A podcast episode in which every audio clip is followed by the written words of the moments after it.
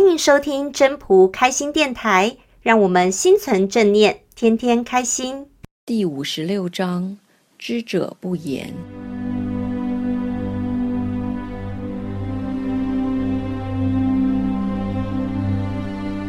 知者不言，言者不知。塞其锐，闭其门，错其锐，解其分，和其光，同其尘，是谓玄同。故不可得而亲，不可得而疏，不可得而利，不可得而害，不可得而贵，不可得而贱。故为天下贵。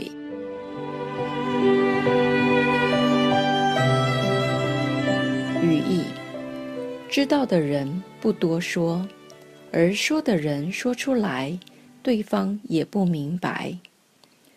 欲望门禁要关闭，不露锋芒，消解纷扰，隐藏光芒，混同尘俗，这就是玄妙的同化境界。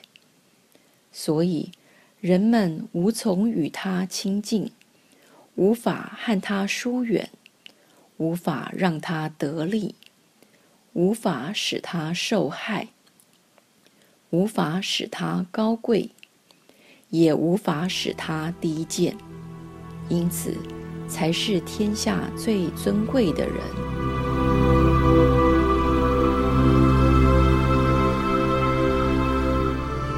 本章中心思想：本章讲的“知者不言，言者不知”，这个“知者”是知什么？就是道。我们了解道的人是不会多说的。为什么知道的人不多说，而说的人说出来，对方也不明白？这就是说。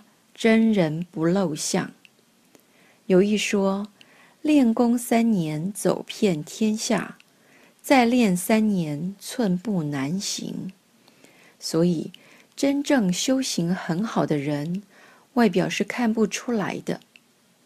所谓真正修行人，他修行的过程，其实也是一层一层往上提升的，在每一个层次上面。体悟也各有所不同，如同看山是山，看水是水，再来看山不是山，看水不是水，再接下又是看山仍是山，看水仍是水，这怎么讲呢？其实它就是程度的不同，自己做到了哪一个层次，自己心里就能够体会得到，没有做的说是没有用的，所以知道的人不会去多说，因为你目前在这个层次，别人可能跟你层次不一样，说了对方也没有办法明白。再来，塞其锐，闭其门，错其锐，解其分，和其光。同其尘，这是我们前面几章也有念到。塞其锐，闭其门，是不是要把欲望的门禁关门，才有办法去修行？这个错其锐指的是哪个部分呢？其实就是欲望。欲望像一个角突出来，要把那个欲望给剪掉，所以错其锐。解其分，这个分在哪里呢？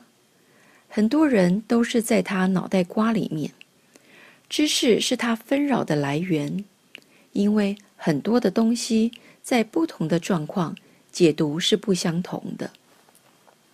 可是知识会用单一角度去看，去做评断，反而造成困扰。所以说，解其分也是要解他自己心中。